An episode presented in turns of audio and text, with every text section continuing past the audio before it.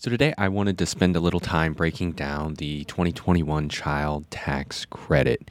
So, there's a couple things to know before we hop into this child tax credit. So, first and foremost, that there were temporary enhancements that were added to this credit for 2021 specifically through the American Rescue Plan.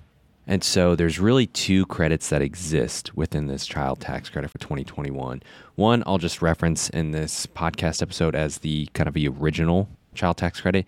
And then there is the add on, the temporary enhancement that is just for 2021. But there has been hints by President Biden and his administration that there's a desire to make these enhancements more permanent. Okay, so to, to jump in, let's talk about these different credits really quick. So the old regular credit is still existing and it is $2,000 per qualifying child.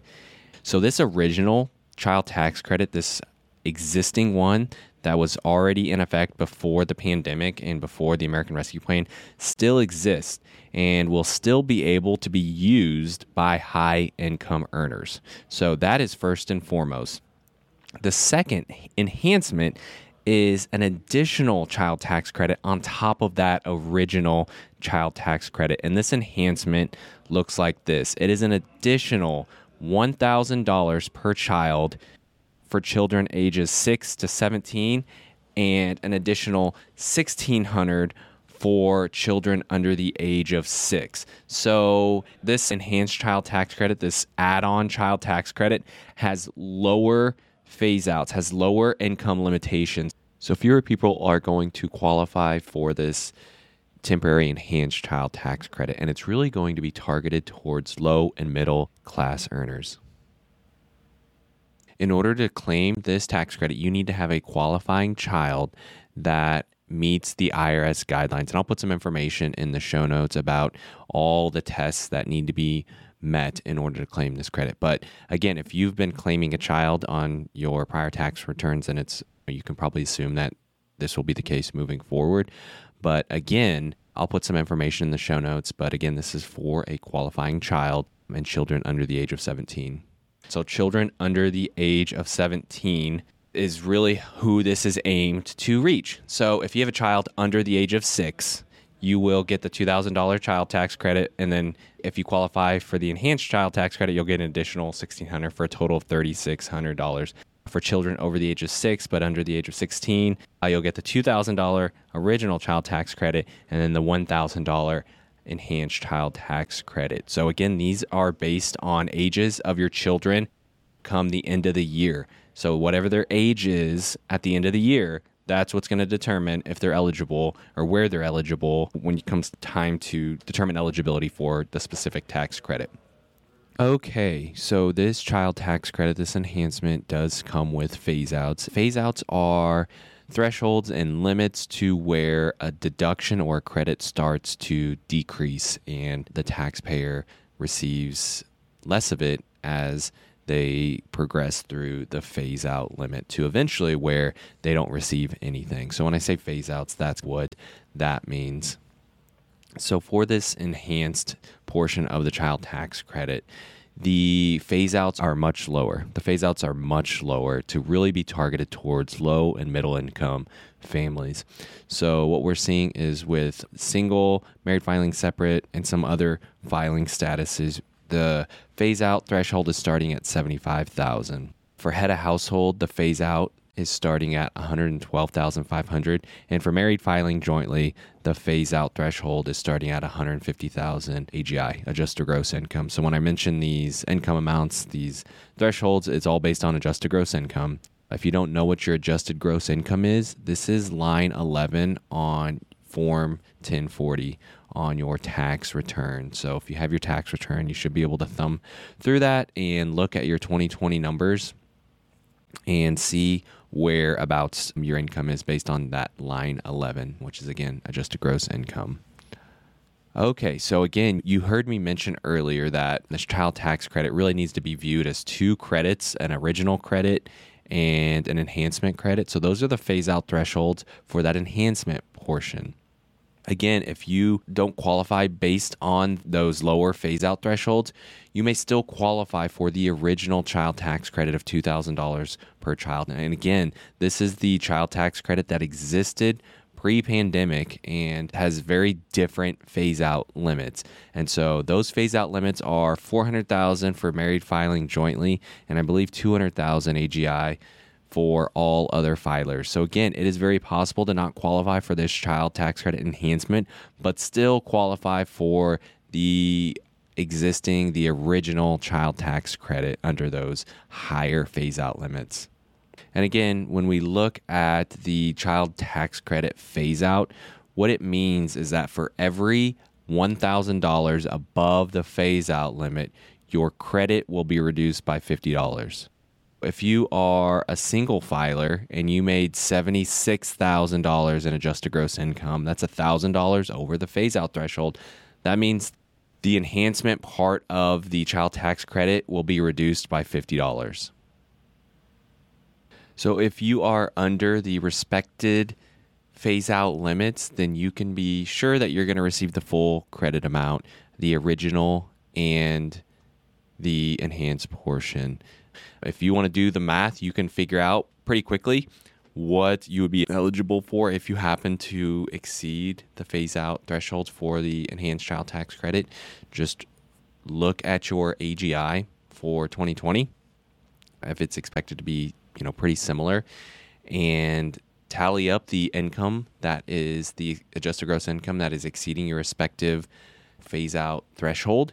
Divide that amount by a thousand and multiply that amount times 50, and that should be your reduction in the enhancement portion of your child tax credit. So that is what those income limits look like. It's good to know that the child tax credit for 2021 is operating in that fashion because I think at face value, many people look at those original enhanced phase outs of maybe uh, 75,000 and 150,000 and may think, hey, I make too much money. I'm not going to qualify for a child tax credit. And that's a half truth. You won't qualify for the enhancement, but you may still qualify for the original child tax credit of $2,000. Again, these child tax credits are fully refundable. So if the tax credits fully eliminate your tax liability, what you owe the IRS, and there's still leftover tax credit, you will get paid this in the form of a refund. That's what fully refundable means. So these are fully refundable tax credits. So if you happen to fully eliminate your tax liability with these credits, you will receive any excess of the credit as a refund. Do note that the original child tax credit, the $2,000 child tax credit, is only partially refundable. So only 1400, only up to 1400 of that $2,000 credit is fully refundable. And so that even adds another layer of complexity and, and kind of leans into the fact that I was saying earlier that these should be viewed as two separate child tax credits. So for this year, they are going to make advance payments for this child tax credit. Advance payments, similar to how the stimulus credits and the stimulus checks have been working. The stimulus checks were actually just a tax credit, and they made advance payments to us for those tax credits. So this child tax credit is going to work in the same fashion. It is a 2021 tax credit that they are going to pay out in advance to help again spur along the economy to get aid to the American people. But again, it is a 2021 tax credit for tax filing purposes. And so, what this advance payment is going to look like is whatever parents are eligible to receive for 2021 in terms of child tax credits for their children, they are going to receive 50% of that amount paid out on a monthly basis from July to December, starting July 15th through December on a monthly basis. Let's say you're married and you have a 2-year-old and you make under 150,000 in adjusted gross income. You are eligible to receive $3600 in child tax credit. 50% of 3600 is 1800. 1800 divided by 6, the 6 months of the remaining part of this year would be $300. So you would begin receiving $300 on July 15th, and you'd receive that $300 each month until the end of the year. And so you would be fully paid for that $1,800 for the half of the child tax credit, and then the other $1,800 would show up whenever you filed your tax return. let's take the same example. Let's say you have you're married, you have a 2-year-old, but then you also have an 8-year-old and you make under 150,000 in adjusted gross income. So you would still get the 3600 in child tax credit and then you would receive the extra 3000 for your 8-year-old. So you would be eligible to receive $6600. 6600 divided by 2 50% of that credit would be $3,300 divided by six would be $550. You would receive $550 starting on July 15th, and you would receive that each month for the rest of the year. So, again, sit down, take an inventory. First of all, see where you qualify based on your income. If you're eligible for the enhanced child tax credit, then total up your kids and their ages um, and what they will be come the end of the year. And note if they are eligible for 3,000 or $3,600. And then you can just say, hey, this is the total amount that we should receive in child tax credit for 2021. 50% of that is X, and X divided by six is this number. And that's what we are set to receive starting in July each month through December.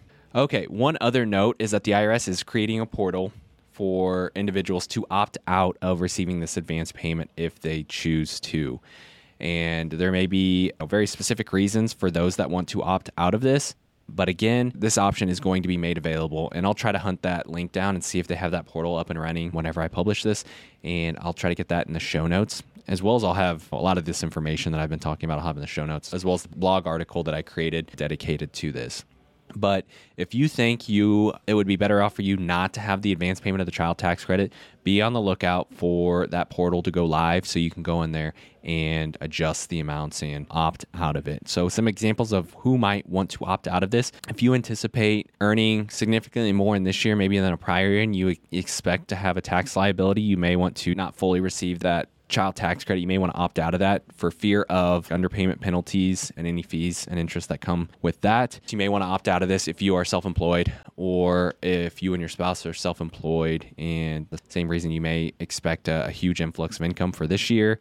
That may have an impact on your taxes and your self employment taxes. It may be better to leave that child tax credit put so that when you file your taxes, you have it under withheld for tax purposes for your quarterly estimated taxes. So, anyway, those are a couple reasons. You can always you can always again receive this child tax credit advance payment and you can always kind of sweep it to a savings account and just have it there just in case anything happens or you need to repay some of that back. Again, what we want to try to do is avoid any underpayment penalties when it comes to our taxes. I know I talk about this a lot, but um, again, have a plan for your child tax credit advance payments if you are set to receive these. Some people are at the very minimum are going to be receiving for those parents are going to be receiving $250 but it can be ratcheted up depending on how many kids you have and how old and how young your kids are. So some people are going to be receiving sizable amounts um, of income each month from the irs because of this advanced child tax payment. So have a plan and don't let it get spent unconsciously there's a lot of great things that we can use this money to do. If you looked at any of my past episodes about stimulus and other tax credits, I like to put these things through filters of, yeah, it's great to give a portion. God owns it all, so we need to be mindful of our stewardship role. And giving that is a great way to make sure that we're not controlled by the money that we handled. It, it breaks the power of money. That's what giving does paying down high interest rate debt. That is a great move. It is a way to help get us ahead and build a solid financial foundation. That high interest rate can be seen as a rate of return if you were to have an investment. So you can flip the script and kind of look at it through that perspective. So paying down high interest rate debt, replenishing any emergency reserves. I know this has been a crazy year and a half for all of us. And so if you've blown through some savings, this could be an option to replenish that let's say you want to continue to support small business and local business, that's a great thing to do.